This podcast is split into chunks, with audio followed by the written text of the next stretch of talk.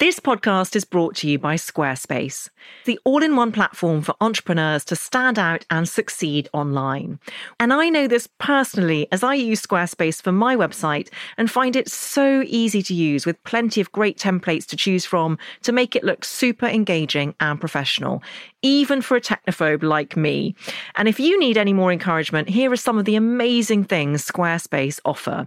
You can start a completely personalized website with the new guided design system, Squarespace Blueprint AI. You can also sell your products and services with an online store. From hand knitted decorations to digital content or services, Squarespace has the tools you need to start selling online. Squarespace supports entrepreneurship by helping you to easily manage your clients and invoices in one streamlined workflow. Head to squarespace.com forward slash fail 10. That's fail 1010 for a free trial. And when you're ready to launch, use offer code FAIL10 to save 10% off your first purchase of a website or domain.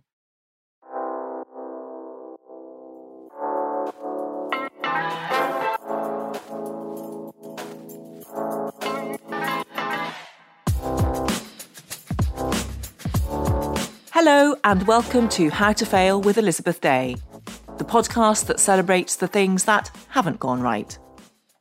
This is a podcast about learning from our mistakes and understanding that why we fail ultimately makes us stronger. Because learning how to fail in life actually means learning how to succeed better. I'm your host, author and journalist Elizabeth Day, and every week I'll be asking a new interviewee what they've learned from failure.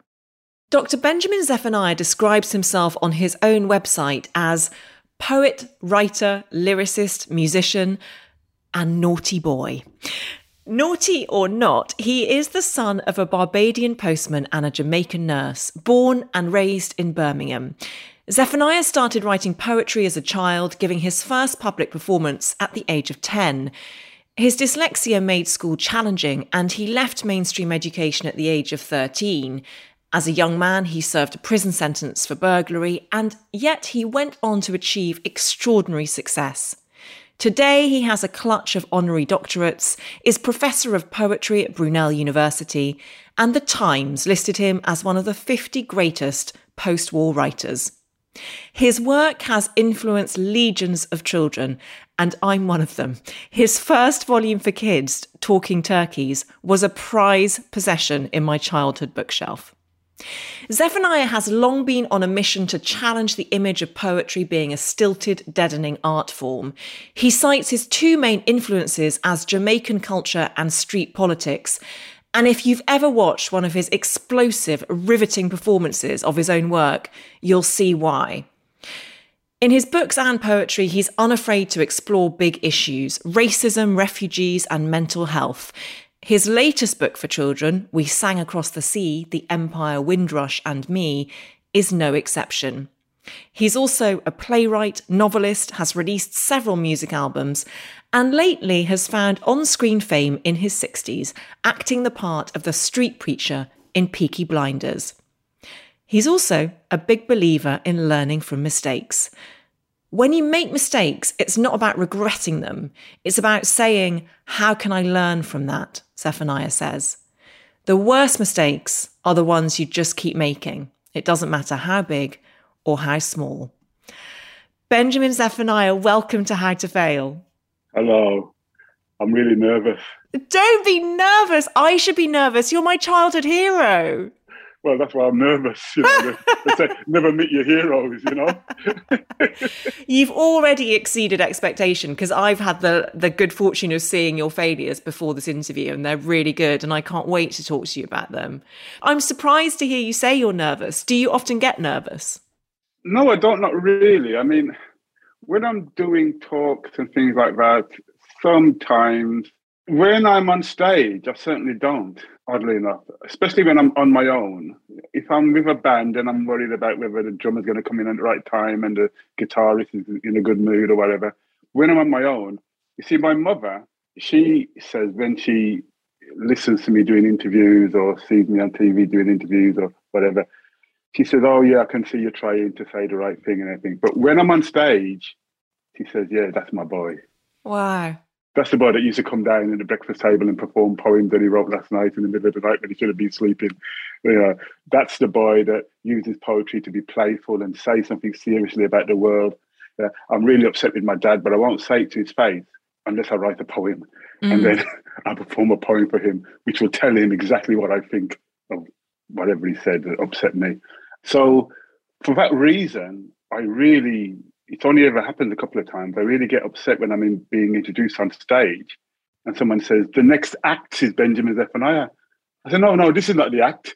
When I'm off stage, that's the acting, right? when I'm trying to fit in with everybody's norms, that's the acting. When I'm on stage, I go, right, I have a poetic license now and I can be myself. It's not really about nerves, I guess. It's just about I feel more at home on stage rather than doing interviews and things like that.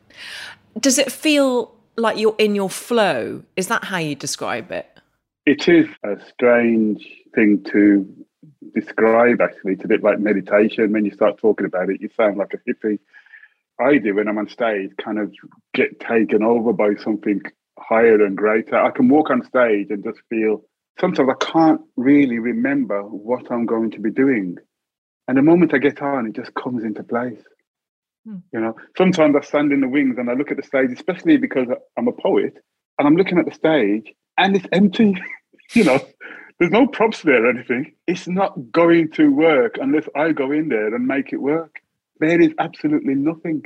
And sometimes, on one hand, it can be a bit overwhelming, but then I realize that this, what I'm doing in spoken word, I don't want to get too academic now, but it's the oldest art form we have people were speaking to each other and telling stories to each other and then embellishing the stories a long time before we were doing anything else.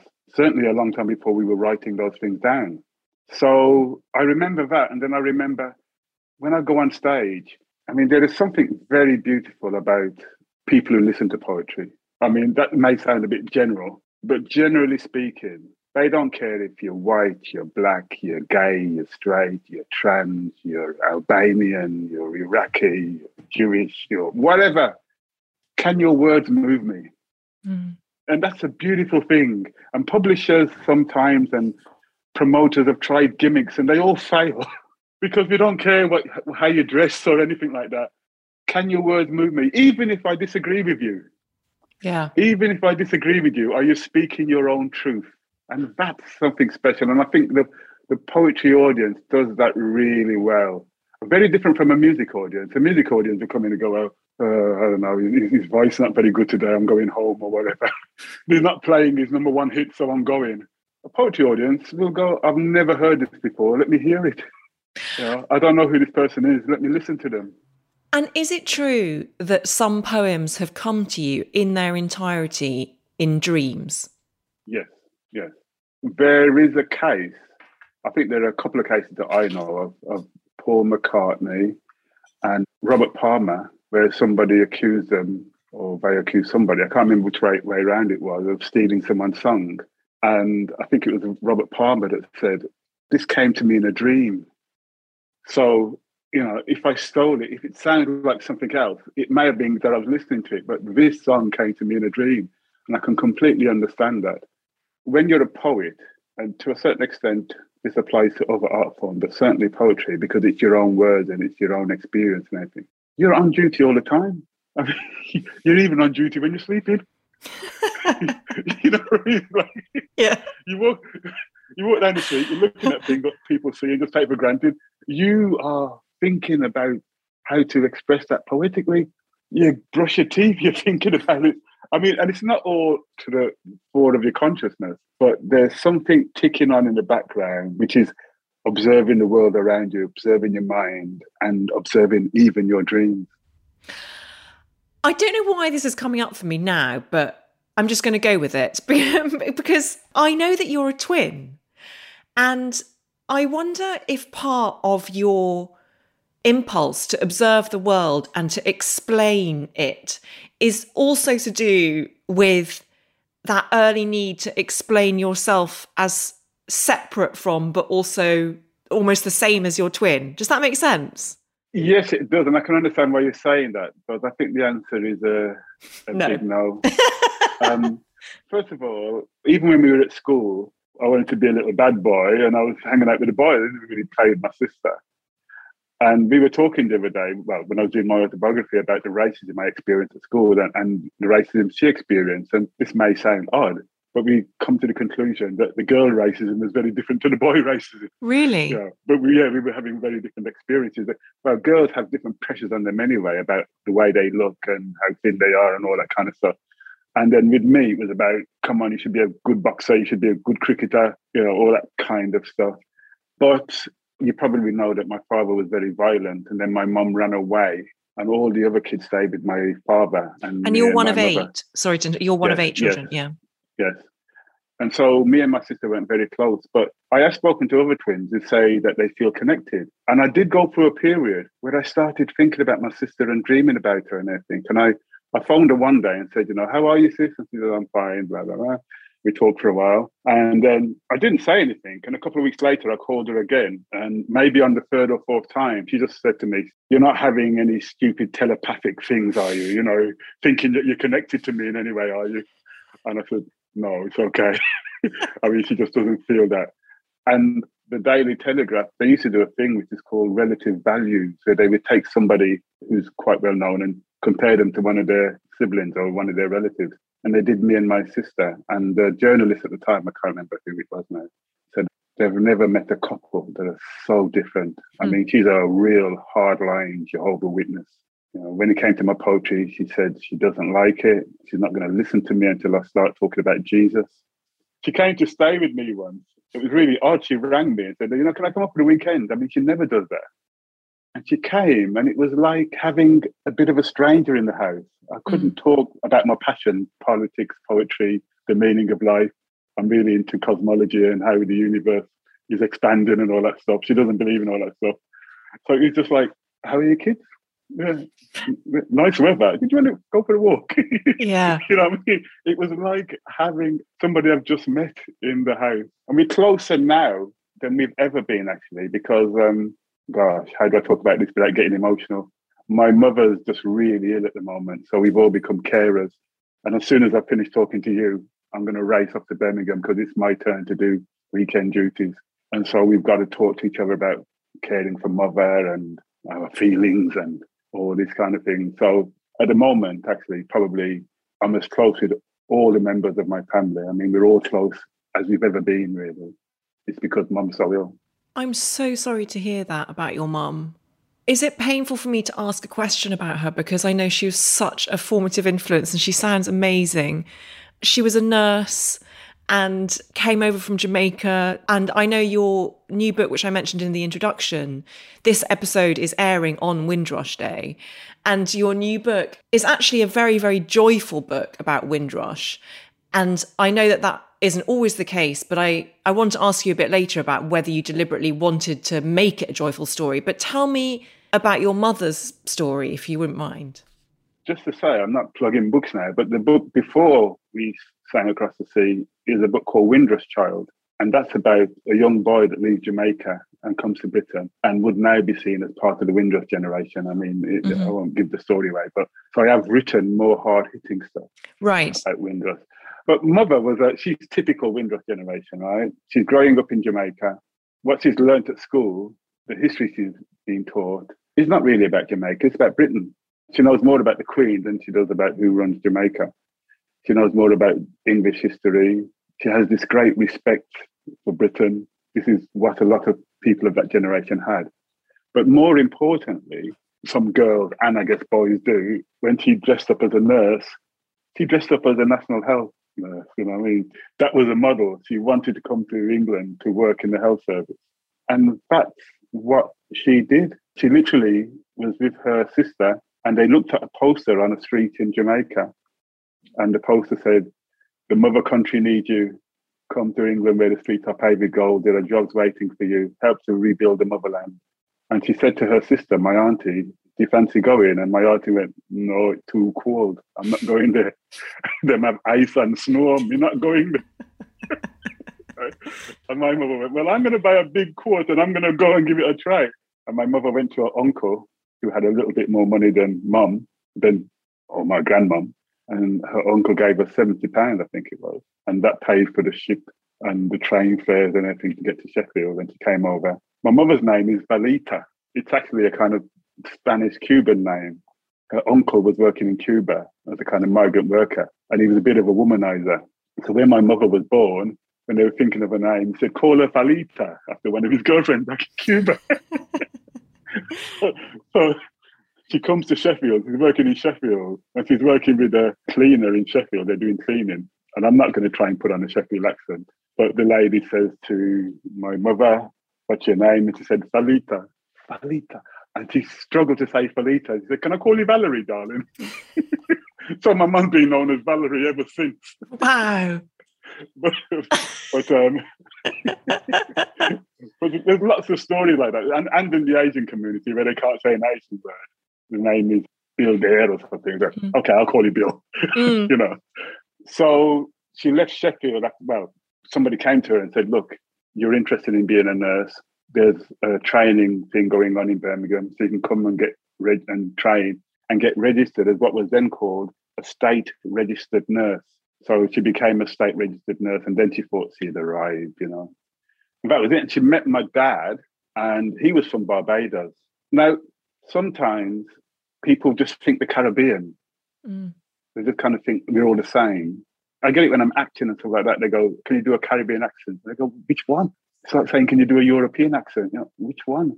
You must understand that there's a lot of tension. It's never spilled into war or anything, but there's lots of kind of cultural tension between Jamaica and Barbados. And it would be very unlikely that they would have met or married in either Barbados or Jamaica. They had to come here to do it. I'm not sure how to compare it. It would be like, I don't know, a Palestinian and an Israeli trying to get married in either Palestine or Israel. Yeah. It, would be easier to do it in England. Yes. You know, you could say the same thing about Catholics and Protestants in Ireland to a certain extent. It's probably changing now, but certainly when I was growing up, it, mm. couples I knew that were Catholic and Protestant found that they couldn't do it in Ireland. They had to do it in England or do it meet in England, uh, have a life in England.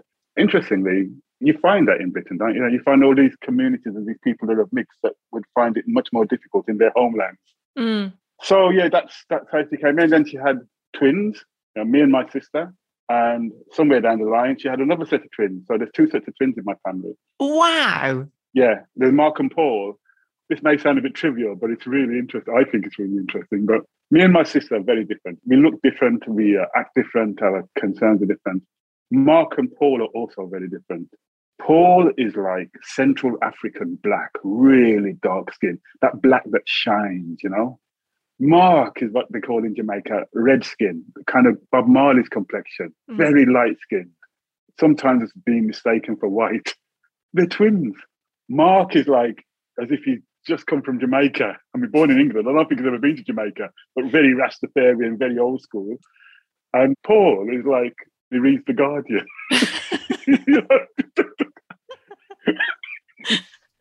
It's so fascinating. It's so fascinating that idea that there's an assumption that we should all belong in our families.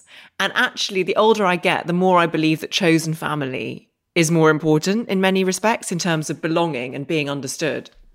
Well, one of my biggest frustrations is that most of my family, let me be straight, I think there's no one in my family that I could really talk to about the things that really interest me, the things that I'm really passionate about, things that I mentioned earlier. For example, things that I'm reading at the moment is like things like Bell Hooks, you know, Black feminism, and um, I love Stephen Hawking, cosmology, and all that stuff.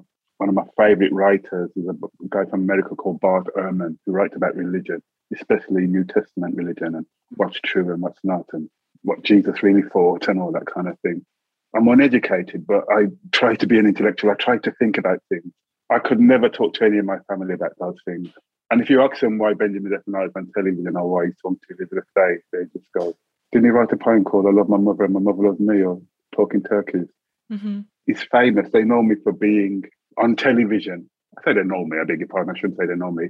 But they see me on television and think, oh, he's famous and yeah, we love him for that. But they've never really dug down into my work. Mm. And I find that frustrating. Well, not frustrating, it's the sorry, I'm not picking my words. Dislocating, today, maybe. Yeah, yeah, yeah, and and it's sad because I can talk to other people. I mean, I could probably talk. Well, I am talking to you in a much more deeper way than I could talk to any of my relatives. Yeah, it's really sad. Well, let me be your family for this next hour. Do me the honour and let's pick up on that thing that you said. In passing, you described yourself as uneducated.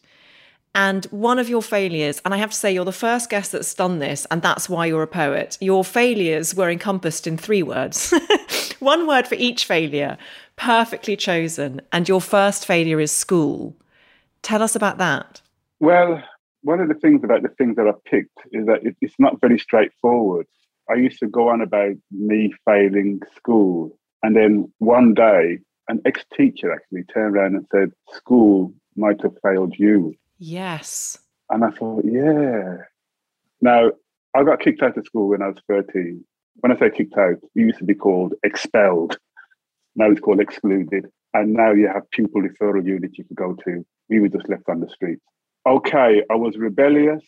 I was naughty. I didn't really appreciate the value of education, but I wasn't encouraged to. You know, I was dyslexic. I didn't know what the word dyslexic was. So I'm sitting in a classroom I'm trying to engage with a piece of writing, so I can't. So I put the writing down and I look out the window, and a teacher comes up to me and says, Well, you may be a bit stupid when it comes to reading and writing, but you people can be good footballers and good sports people. So why don't you go and play the ball? And all the other boys get jealous because I'm kicking the ball in the playground on my own. And I thought, this is it, you know, I mean, I can do sports. And this teacher is not pushing me.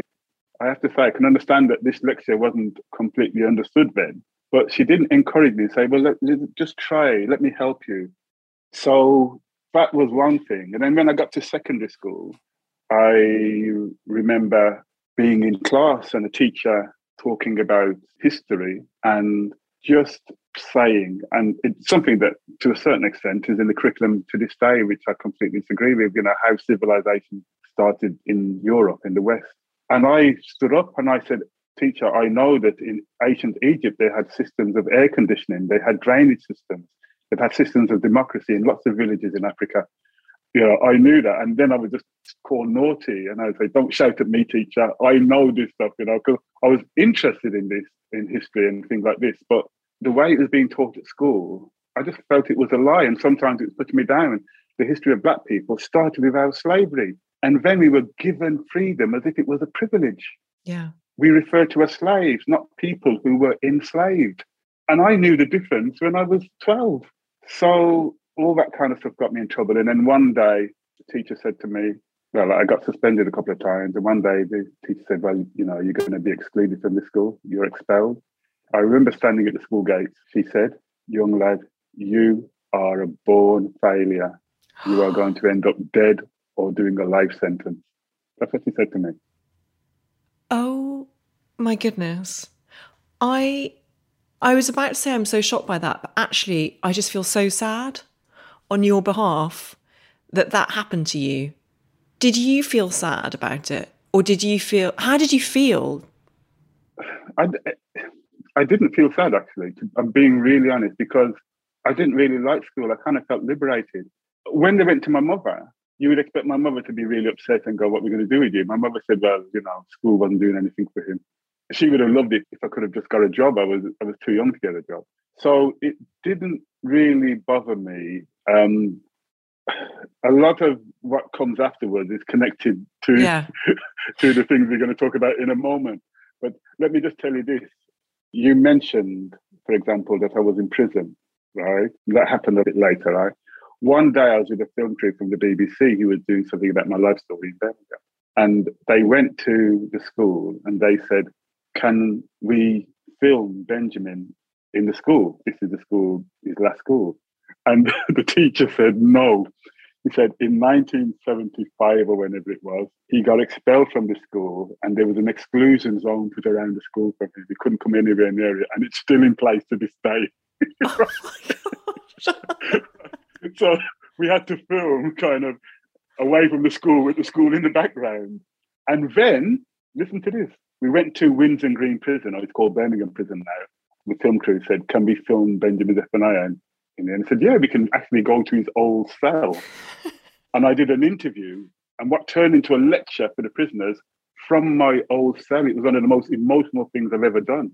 And these prisoners are looking at me, somebody who I'm using inverted commas now, successful talking about what it was like for me in prison, how I changed my life around. I'm looking at some of these prisoners, knowing that some of them are much more talented than me, and they know it too. But look where they are, and look where I am.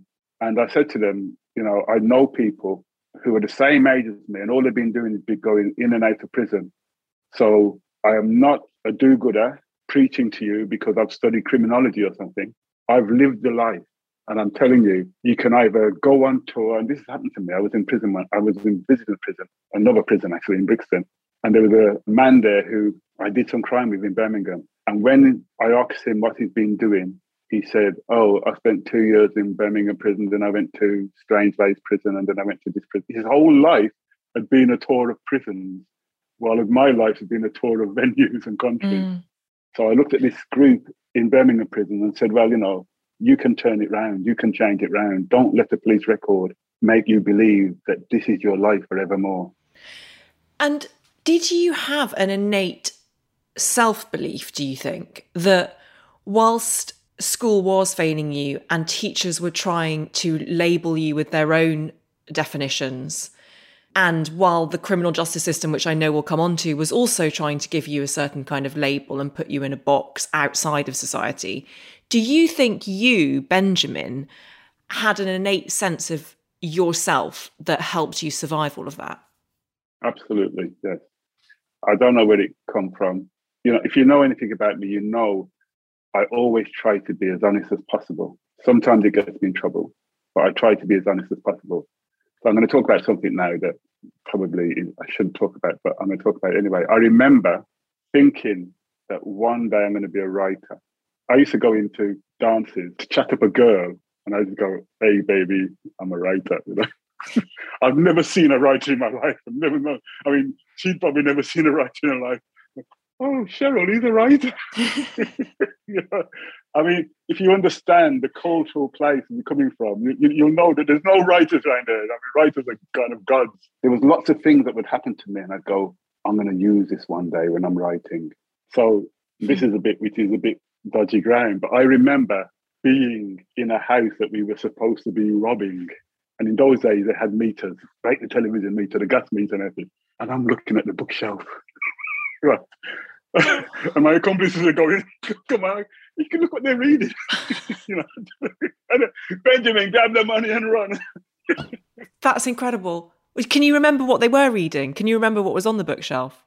Actually, I'm compressing into one experience, lots of experiences, but oh. I, I, I, remember seeing names, the big names now, Amis, Iris Murdoch, yeah. You know, they were just kind of names I heard of. And even Angela Davis, I remember, even though she was like a very revolutionary woman, that she's one of my heroes. Oh, she, they've got Angela Davis. And you must understand the difference between that and what the other lads were doing. Yes. so they think I am crazy. I thank you so much for sharing that. I think it's just so visceral, that connection that you clearly had to writing and the written word. Yeah, and, and the reason why I'm kind of not nervous, but the reason why I told it the way I told it is because sometimes people say, oh, "Why do you have Benjamin Zephaniah around? Because you know he's an ex-criminal." I go, "Well, I know that my work that I've done in prisons and even outside prison, trying to save people from getting into the system, works because of my experience and my honesty." Mm. I know we haven't got time to go into now, but it's been really powerful and turned people around when a probation officer or a social worker couldn't have. Because when they say they've been bad, I can go, I've been badder than you.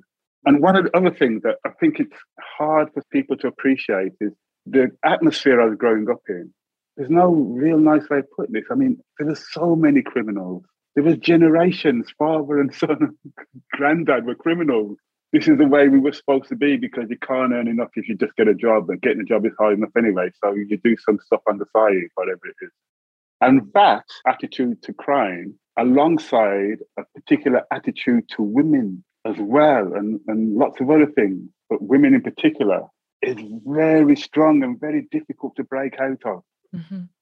So when I'm in school and children will say to me, What is the greatest thing you've ever done? I can see them expecting me to say, Oh, meeting Nelson Mandela or doing this or doing that. And I say, learning to think for myself, especially for a boy, a young boy or a teenager where peer pressure is so powerful. learning to think for yourself can be so difficult because you've got to break away and you've got to be you and you've got to sometimes abandon labels or abandon habits and behaviors that you've inherited and some of those inherited behaviors can go back for generations especially the ones that are sexist. And i would say that to white people about racism. Yeah. you know I mean? It's not that i'm being horrible to white people and i'm not being horrible to myself. I'm saying these are things that we've inherited. Yes. So when we become aware of them we can start to deal with them. We're not perfect but we just start to deal with them. Sorry, I feel like I'm talking too much. No, there's no such thing on this podcast or on any podcast, to be honest. What you're saying is so beautiful and so important for people to hear. And I think you're so right. We all have our blind spots, and actually, true kindness and true compassion, the active kind, starts with examining and questioning our own internalized prejudice. And I think you're totally right on that. I want to ask you before we get onto your second failure, because it's enmeshed with this one, what was the first thing you wrote for yourself? I mean, not in school. Well, I really, when I started creating poetry, it was an oral thing for me. So it was it wasn't really written; it was created in my head. Certainly, I mean, probably not the first thing, but one of the first things poems I ever wrote. I'm still performing to this day. I love my mother and my mother loves me. We come so far from over the sea. We heard that the streets were paved with gold. Sometime it hot, sometime it cold. I love my mother and my mother loves me. We try to live in harmony. Well, you can call her Valerie, but to me, she is my mummy. I mean, it goes on and on. But I created that when I was about eight. And I was in this playground. We used to have this game called Kiss Chase. Right, you played it a couple of times, but yeah, yeah. still playing it, mate. Um, no. Not really. Um, well, I was really lazy. So I would go to a girl and I would say your name. And if you tell me your name, if I just freestyle a poem about you, can you give me a kiss? And she'd say, My name's Elizabeth Day. And I go, Yeah, coming down the way like Silver K. Doris Day, Elizabeth Days. I would say, Lead the way. Come on, baby, come on, baby, let's play. you know, ah, this is the best day of my life. Benjamin Zephaniah just improvised a poem for me. Oh my gosh, that you must have had such a high success rate. well, well, I had some great times. I, I, had good fun, but it was just playing with words. So to say the first poem I wrote down, it's difficult. The, the BBC used to have this thing at night where they would read a poem, and I just wrote down a poem one night. Me and my brother wrote it down and sent it in, and they got somebody to read it, and it was complete doggerel. Oh. Was. I was actually pastiching maybe a kind of white male poem. And I can remember it word for word. It's just doggerel. Wonder, wonder why I live, my heart and soul to life I give. Upon the wetted grass I lie, if death should call me, if I should die. In vain I stride for need and require, no smoke can dark my burning fire. Cool breeze I desire, strong winds to take me higher, take me higher than the fire. It should go on like that. And they had this uh-huh. BBC man reading it in the BBC, they really had BBC voices back then. Yeah. And we were just sitting at home laughing. You know? and then they kind of try and interpret it and read it. And I mean, it was just all rubbish. Wow. Oh my gosh, I don't think I'll ever recover from that. Thank you so much.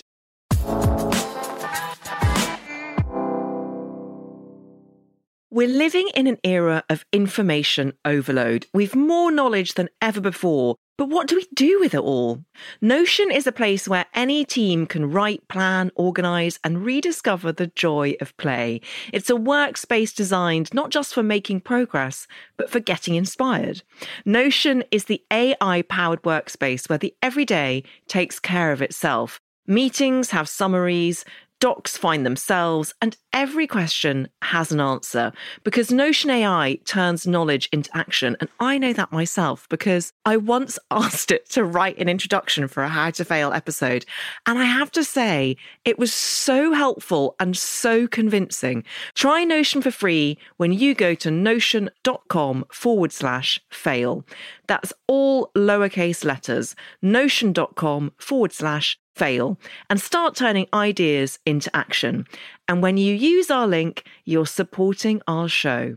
Notion.com forward slash fail. I'm Rachel Martin. After hosting Morning Edition for years, I know that the news can wear you down. So we made a new podcast called Wildcard where a special deck of cards and a whole bunch of fascinating guests help us sort out what makes life meaningful. It's part game show, part existential deep dive, and it is seriously fun. Join me on Wildcard, wherever you get your podcasts, only from NPR.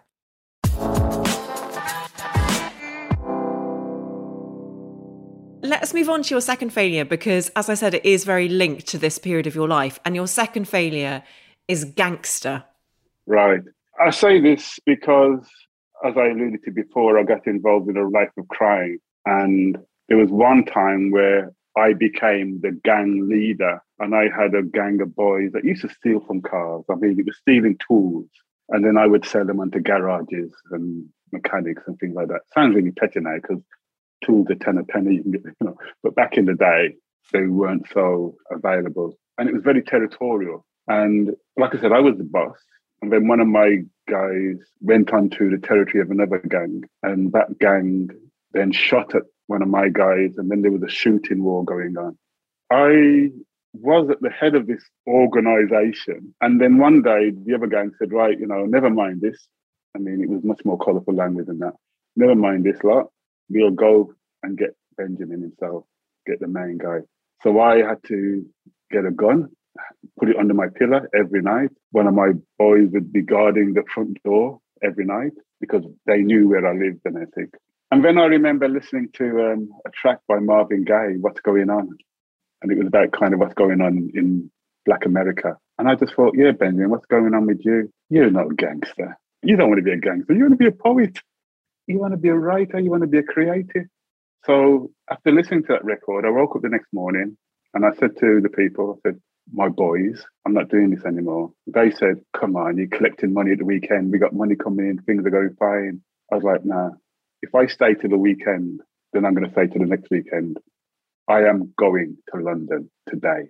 And I had a little Ford Escort. I jumped in the Ford Escort. I left everything behind and went to London. And when I tell this story in schools, because I do tell a version of this story in schools, not exactly in the same way, I'll say to the children, you know, children, I was heavily involved in gang culture. Then I left Birmingham and I went to London. And guess what happened? I got into another gang. And the children would go, oh. I go, but this is a gang of poets and musicians and writers and creative people. And you can see the children start smiling just like you are. because I believe that we all need, we talked about family earlier, and alternative mm. families. We can have families of creative people. I was just really lucky. I went down to London and I met somebody somebody heard me doing a poem on stage, and then he linked me up with this organization. Well, in fact, he had an organization, and it was in the early days of the development of people like French and Saunders and the Flying Pickets. Do you remember them? No, too young I, to remember them. I remember French and uh, Saunders. right, Rik Mayall, Alexei Sayle, the alternative comedy, like basically. Up until then, a lot of comedy, especially not so much poetry, but comedy was very sexist and racist. You know, an Irishman, a Jewish man, and a white man goes into a pub, all that kind of stuff. And our thing was nothing sexist or racist. That was our motto.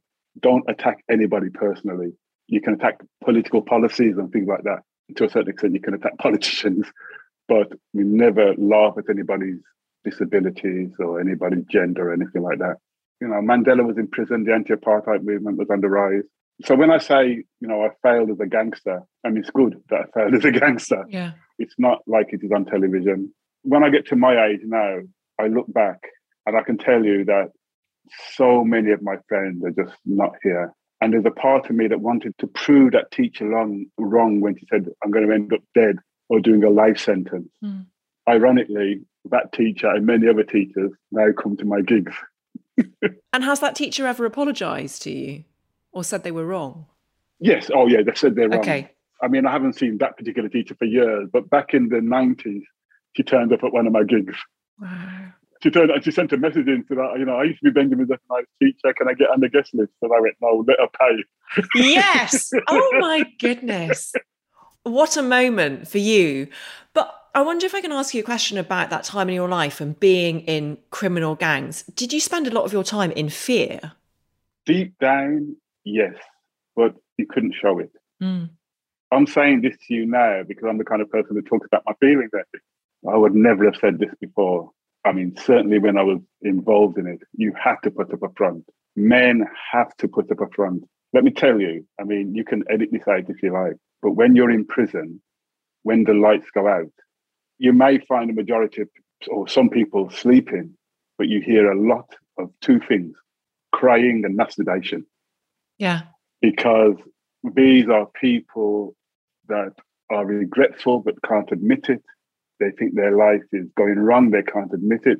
They have no one to touch, so they touch themselves. I mean, it's desperate. It's not glamorous at all. And so I probably have gone to the complete other extreme where I just talk about my feelings all the time now. And another thing I found has happened to me as I get older is that I, I find myself crying a lot, you know? Oh, me too. I, cry, I had to cry this morning. well, I'll tell you something really odd. I, I had this thing a while ago, my appendix burst, and I was really lucky. I survived it for like seven, eight hours. You can die within an hour. I was rushed to hospital. It was International Women's, well, two days later, it was International Women's Day. I had to do this talk at this big women's conference. And I took a picture of my mum because I was talking about her coming to England and the Windrush generation and. And I had to discharge myself. They wanted to keep me in hospital for one more day. And I, oh, I've got to go and do this gig. It's been planned for a whole year. There's like 300 women waiting for me to come and talk to them. And so a nurse said, you know, I'm a fan, Benjamin, I'll come with you. she turned up and she came to me with my gig in a uniform with a bag and everything, just in case I collapsed on stage. And she's standing there. And I started to speak and I started to talk about the National Health Service and my mother and what's just happened to me, how I collapsed and nobody asked me for a credit card and why we love the National Health Service. And then I just started crying. Of course. And I'm trying and and when I cry, I cry like a 12 year old girl. I mean, I lose my breath. and all these women were watching me, and one woman shouted, It's okay, Benjamin. We are women. We cry all the time. and that just made me cry even more. oh. I'm laughing about it now, but at the time, it was. Uh, what was I crying for? I was crying for the National Health Service and my You were crying for your mom and you were And- been in pain and you were exhausted and like all this. Yeah. I mean, and also the other thing, I mean, this is going off on a total tangent, but we're talking two years on from the first national lockdown. And I think there's a huge amount of collective muscle memory that we all have about that really catastrophic period in our life. So I, I think we're also sort of crying a lot to get through that. Yeah, it's funny because I was talking to some people and we talk about my mother and dealing with my mother. And a friend of mine had a death, her son died. I stepped in and arranged the funeral and everything and literally spoke at his funeral. I don't normally do that kind of thing, did a poem for him. And we were talking about me, and somebody said, well, a, few- a couple of people said that you may need some therapy, Benjamin. You know, you need to get it out of you. And for the first time in my life, I'm thinking, they're right. And there's nothing, there's no shame in getting therapy, even if I feel I'm doing all right. I know that's one thing in America. We criticize America all the time, but every American has a therapist. And the therapists have therapists. And there's no shame in saying, well, oh, sorry, darling, I've got to go and see my therapist.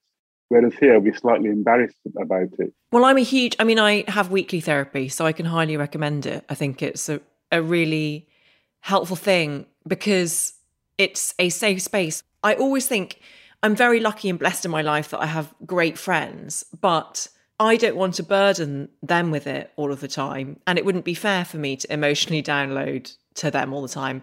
And so it's sort of a space for me to do that and to process and invest in my mental health the same way as I'd invest in a pension. That's how I see it. Yeah, I completely appreciate that. And yeah, it's something I'm going to do. Good for you. When you were talking there about your criminal activity, I was very struck by how much personal responsibility you take for it, which I really admire because you've clearly learnt from that.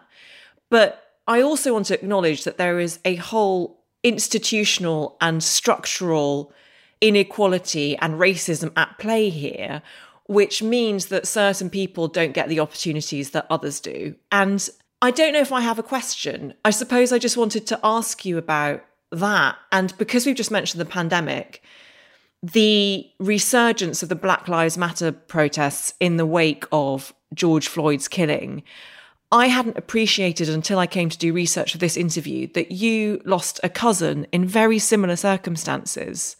Almost exactly the same. My cousin Mikey Powell, and we put this on the table from the beginning, he had mental health problems. One day, he climbed onto the top of the roof and said he's going to throw himself off. His mother, my auntie Clarice, called the police. She's like my mother. She believes in the good old British Bobby and all that kind of stuff. And actually, one turned up. A female police officer turned up and said, Michael, come down, come down. She literally chatted him up. He said, Hey, baby, you look fine. She said, Yeah, you look fine too. Let's hang out together. You know, she was using her skills, got him to come down, sat around the kitchen table, had a cup of tea, you know, said, Mikey, take care of yourself, look after yourself. Apparently, gave him a hug and left.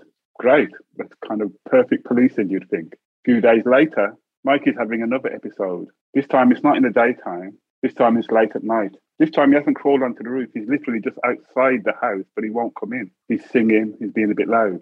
His mother calls the police. Now it's a black man loud in the middle of the night. They come in a completely different mode. One of the first things they did when they saw him was hit him, run him over. In the um, inquest, when the officers were asked why they ran him over, they said they couldn't see his hands. The judge said, Why would you hit, run him over if you couldn't see his hands? Well, we thought he had a gun. They put him in the van. When he arrived at the police station, um, he was dead. Now, we know from the police's own words that one of the last things he said was, I can't breathe. He had a foot on his neck. In the inquest, it's completely clear. I have a copy of the report of the findings. He had a foot on his neck. The only reason why a police officer is not charged because they don't know which police officer's foot was on his neck. And the last thing he said was, I can't breathe. And he cried for his mother, just like George Floyd. So we big men, when we have a foot on our neck and we're dying, obviously we try to tell the person that you're killing us. You know, we can't breathe. Then we cry for our mothers. That's exactly what George Floyd did. That's exactly what my cousin Michael Powell did in 2003. I think it was the year I got offered the OBE. Uh, and I'd been trying to have a conversation with Tony Blair, who I'd met and I can't say knew very well, but knew. He's contacted me. He was trying to contact me for lots of other reasons. But when I tried to contact him to talk about this, no. Then I get a letter through the post. He's inviting me to accept an OBE. So the George Floyd thing for us, to be honest, it was like another one. It just happened to be in America. And one of the things I feel very strongly about is for people to appreciate that it's not just in America. The police officers didn't draw a gun on George Floyd. No gun was drawn on my cousin. This is just people just not controlling themselves physically, people with power. And I've been there. I've almost died. I've, I've been there saying I can't breathe when I was 17, 18 in Birmingham. And one of the things I'm pretty sure of the officers that do that, that do that is that they probably think I'm black, uneducated, probably done a bit of crime, this, that, and the other. So I've got no history. I've got no intelligence. This guy is not a novelist. And this is why we say Black Lives Matter and Black History Matters and our stories matter. It's not just for, I'm thinking of Black History Month now, it's not just for Black people. It's not about making Black people feel good. It's about educating all of us. We all matter, that's true, but we've been neglected for a long time, and people in power who don't connect with us as humans can do all kinds of things to us. They don't care when we're not breathing. I'm so sorry that happened to your family. For those of you who don't know, Benjamin rejected that OBE. And I would love to know how your Aunt Clarice is doing. Well, sorry, I have a big pause and I'm thinking about how to put this because I know that there are some people that are not going to appreciate what I'm going to say now. There's a lot of black people who will not call the police when there's a problem for very valid reasons. Yeah. I was walking in the street in London I saw a guy jump out of a car, put a knife to a woman's neck, and take her in the car and drive off. When I went into the police station to report it, they arrested me for a burglary that somebody had done months ago. I'm trying to be a good citizen. I see a woman being kidnapped in front of me who I don't know, and I go and report it, and they try and drop a charge on me. The only reason why I got away with it is because I had Michael Mansfield, the human rights lawyer, in my phone. Well, it wasn't even in my phone, it before mobile phones. When they asked me for a lawyer, I said, call Michael Mansfield. They let me out within about five minutes. How old were you then? I was then 22, 23, something like that. So imagine not the community within our family we had arguments because people looked at my auntie Clarice and said, "Why did you call the police on your son?" Oh my god! Don't you know where we are? So you can imagine the guilt that she feels. I mean, but she, as I said, she called the police before, and a nice lady came around and just called him down, and mm. they were flirting. Yeah. So she thought that that was what was going to happen the second time. But like I said, it was in the middle of the night now. It's a bit more, you know, as far as the police concerned, it's a bit more sinister. Black man out at night being loud in the middle of the night. So it would be really easy for me to say, well, no, it's really difficult, but she's, you know, she's coping. She's not coping. She's got compensation and everything and all this kind of thing, but she is a broken woman. She was the auntie. You know, sometimes, I don't know if this happens to other people, but you have a favorite auntie or uncle. She would come in the house and she was always dressed really colourfully and she was always going to parties and she would always bring us presents. We used to love Auntie Clarice when she come. When our mum told us that Auntie Clarice was coming, we go, yeah, yeah, yeah. If you see her now, she's a broken woman, absolutely broken. That's the truth. That's what, where she is now. I'm really glad you told us the truth because I think it is of crucial importance that people understand when these things happen and we see them on the news. Families are affected for the rest of their lives. Yes, yes. And the whole thing about it becomes almost like it's just said in news broadcasts there's mistrust between the black community and the police. Well, why? This is why. Yeah. Benjamin, thank you so, so much for opening up about that. I just want to say a personal thank you to you for talking about this as your third failure, because it's something that I also live with. And your final failure is as a father but it's more specific than that. So tell us why you chose it. Well, I chose it because I am not a father. I'm infertile and I can't have children.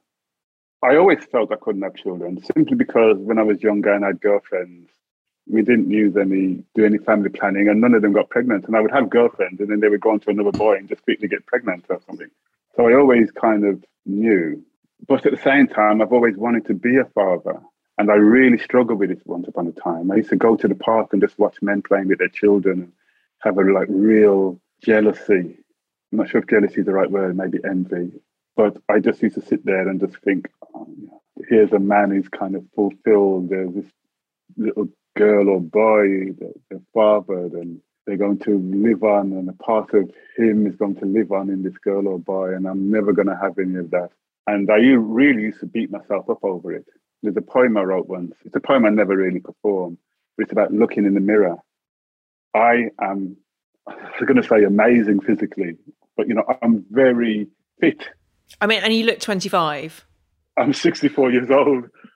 you know, I play football with 20 year olds. They can't believe how fast I can run. I outrun them all. I do boxing and kung fu with 20, 25 year olds, and I fight any, any of them my skin is in really good condition. For some reason, I haven't grayed. And, you know, my friends look at me and they go, what's happening? I mean, even members of my family, they go, you just seem to be.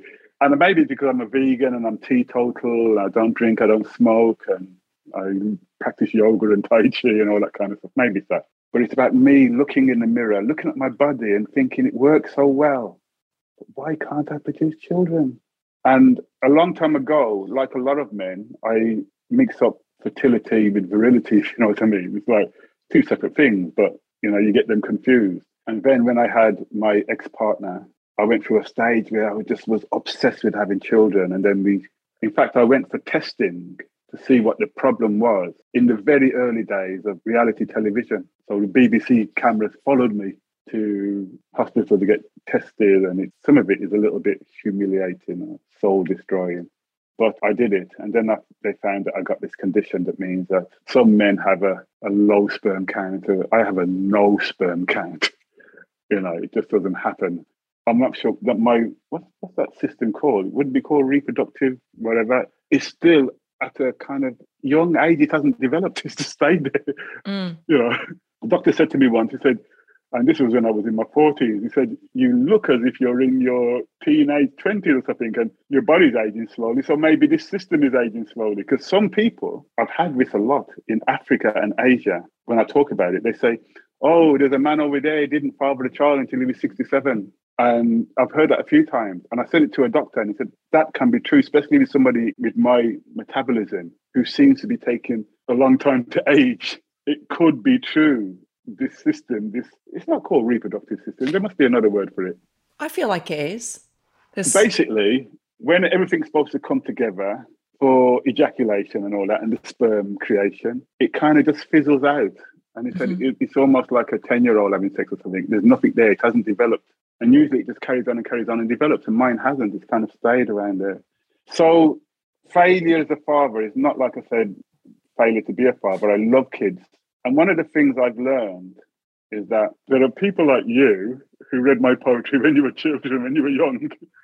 And people that come to me all the time say, Your poetry was so important when I was a kid, or they made me do this. I met a girl the other day and she told me a story which I completely remember. I was shooting my TV series, um, Life and Rhymes. She came running across the park to me and she said, She was in Golders Green and I met her parents. And her parents said, oh, our daughter is a great fan of yours. And I said, well, where is she? And they said, she's at home down the road. And I went, go and get her. And they went and they got her. And this little girl came and I kind of patted her on the head and we hung out for 15 minutes or so. Now she's a 25, 26 year old girl, very punkish. Mm-hmm. And she said, you changed my life. You know, I just love your poetry and you told me to be different and don't care. And those are my children. I know that sounds a bit wishy washy, but those are my children. I have four children in the world, they're not children anymore, that are named after me. Yeah. One in Jamaica, one in Indonesia, one in Wales, and one, ironically, that used to live down in Brighton, but the family just moved not very far from me. I mean, he's a 28 year old strapping guy now, but you know, named after me. So I know I've touched a lot of children in many ways and inspired them. So I've learned to accept that now. But yeah, there is something sometimes, and I just think, what would it have been like to kind of have yeah. my own children? Sorry, I'm so moved by this. I'm so moved by it. I've spent the best part of 10 years trying and failing to have children and going through fertility treatments, being told a bit like you were told at school you're failing to respond to the drugs until a friend of mine said maybe the drugs are failing you, which completely switched my mindset. And like you, I've seen almost all of my friends and family have children. Like you, I go to the, the playground. Sorry, that's going to make me cry. Yeah, we do this. We do this. And, and it's hard for people to understand. Yeah, it is so amazing to hear from you what it's like as a man. And I'm so sorry because I can be at peace with something, but I can also still be sad about it. And I don't know if you feel that represents your attitude now. Yes. I said earlier that I cry a lot. and I tell you what I find really difficult. You have these programs on television where they have, it's basically watching children being born. Have you oh, watched oh, it? Yeah, it's not um, Seven Up, is it? There's that one, and then there's like no, 24 one, hours, 24 hours yes. on the maternity. Yeah, yeah, yes, yeah, yeah, yeah. Can't watch it. Drives me to tears. I yeah. Kind of, you know. But as a man as well, when I started talking about it in the kind of late 80s, early 90s, very few men talked about it. I was shouted at by another black Jamaican poet who said, Black people don't talk about those things in public. And on the other side of that is I've been walking down the street and a guy stopped me, literally pulled me into a shop doorway and said, That program you made about infertility, I'm like that. And they'll start telling me something, something that they've hidden or something they're going through. And I tell you what, I mean, I've been to parts of the world where people have been banished from the town or the village because they're infertile. I met a friend, he's a really close friend of mine now in China. And I was actually in the train station looking as you do what time the train's leaving. And uh, this guy came up to me, and I think he was trying to help me because he knew I was a foreigner. We became friends. We exchanged numbers as you do. And then one day he said to me, I want to tell you something. I've never told anybody this. I'm infertile. I can't have kids. He's got twin girls. I said, How do you get twin girls? He said, Oh, wife had to have some treatment. I think they may have had a donor. And he said, My parents don't know. My brothers don't know. My sisters don't know. You're the only person that knows. And I went, Oh, I'm infertile too. And he went, What? You can just tell me that. And I said, Yes, I can just tell you that, you know? And he's like, What? I invited him over to England actually. At one time, I took him to the kind of festival where people get together who are infertile. And he was so overwhelmed because he'd never spoken about it. And when somebody asked him, he didn't know whether to. He spoke the truth, but he said to me afterwards, he said, I was going to get into automatic mode of lying and say, no, there's no problem with me, you know? Yeah. And then he realized he's amongst people. And he said it was so liberating. I tell you, I mean, women, I don't know that much about this area, but I do know that in certain areas of the world, and even in Britain, when there's infertile couples, women are usually blamed, right? That's why it usually happens, certainly in, in some places that I know best in the Caribbean and places like that. For men to come out and talk about it, it's unusual. More and more are doing it, but I will keep doing it for as long as I'm breathing because I know it doesn't make me lesser of a man. I know it makes me appreciate children even more. When I tried to adopt, even my social worker was outraged because they stopped me because of my criminal record. Not because of my criminal record had anything bad you know, about children, just that they couldn't find it. You know, they found some of it and they couldn't find other bits of it. So they had to conclude that it could have been a minor. So that was it. And at the time, I was living in a lovely house with a lovely space for a child and everything else. And then I'm not playing judgment on anybody, but you know, two kids can go around the back of a bicycle shed. Yeah. knock out yeah. child. You would have been an amazing father for that adopted child. Can I ask you? You said at the beginning you were interested in cosmology and the meaning of life, I guess. So I once heard this podcast on which Eckhart Tolle, the spiritual teacher, was interviewed, and he said, You should try and act and respond as though everything that's ever happened to you was an active decision on your part. So even the worst things, you made an active decision for that to happen. If you could imagine that, Benjamin, in this area, why would you have chosen it? Like, what do you think it's taught you? I just think it's taught me to appreciate life and not to take things for granted. And if we failed or we lose something, sometimes you've got to be thankful that we had the opportunity. Sometimes you've got to be, as you said when you were kind of introducing me, that, okay, we failed, but we can learn from it. Mm-hmm. In this matter, I'm, I'm a bit of an extremist. This is why I'm a vegan. I just love life. I look at an ant and I go, where are you going? You going shopping? You got a family? You got brothers and sisters? You know, I see them do things and it's so organized. And I go, wow, you know, have you got a supervisor? You know, what's happening there? you know, one of the reasons why I practice Tai Chi and yoga is because it teaches you how to breathe. And I'm just glad to be breathing. Mm-hmm. And I have stripped away some of the things that people have given me, like a nationality, an agenda, and a flag all those things and just said I'm a human being. Yeah. And I'm sorry, this sounds a bit cliche, but there's I'm going to quote Bob Marley. There's one of his songs that I I love. I, I always love Bob Marley as a poet. He says, "Live for yourself, and you will live in vain. Live for others, and you will live again." when I decided that I wanted to live for others, I left a life of crime behind. I stopped being selfish. I started to care about other people. I started to care about other things. I started to build my empathy and my compassion because there were people who were less fortunate than me. Sometimes there were people who were suffering because of me. And what was I going to do about it?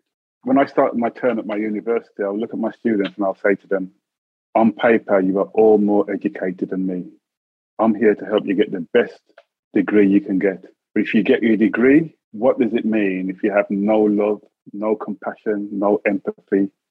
If you cannot connect with fellow human beings, man, you could be a politician, I guess. oh my gosh, you are such a beautiful human. I can't tell you how much I agree with everything you've just said. And I want to thank you for your the courage that you show in your vulnerability because that for me is the ultimate act of generosity to other people it is the foundation of all meaningful connection. And I'm so grateful for you. And I'm so grateful you came on this podcast and you didn't cry, but I did. I've never got that emotional on a podcast before. No, I can't sit in front of you and talk about stuff I've learned in my public school that I went to or stuff like that. Thank goodness. I can only talk about my experiences. And I'm not perfect and I've made mistakes. And when I heard about this podcast where you talk about your failures, I went, oh, brilliant, you know, because sometimes when people ask me about my successes, in my head, I think about my failures. Mm-hmm. I don't think I've been that successful. But what people see is the success. Most people don't see me when I cry. Well, you're my perfect guest. Do you want to come back next week? Let's just do a whole series of Benjamin Zephaniah. I could talk to you for hours. Thank you so much for coming on How to Fail.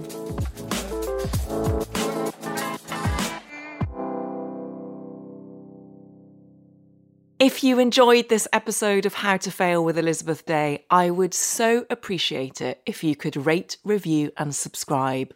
Apparently, it helps other people know that we exist.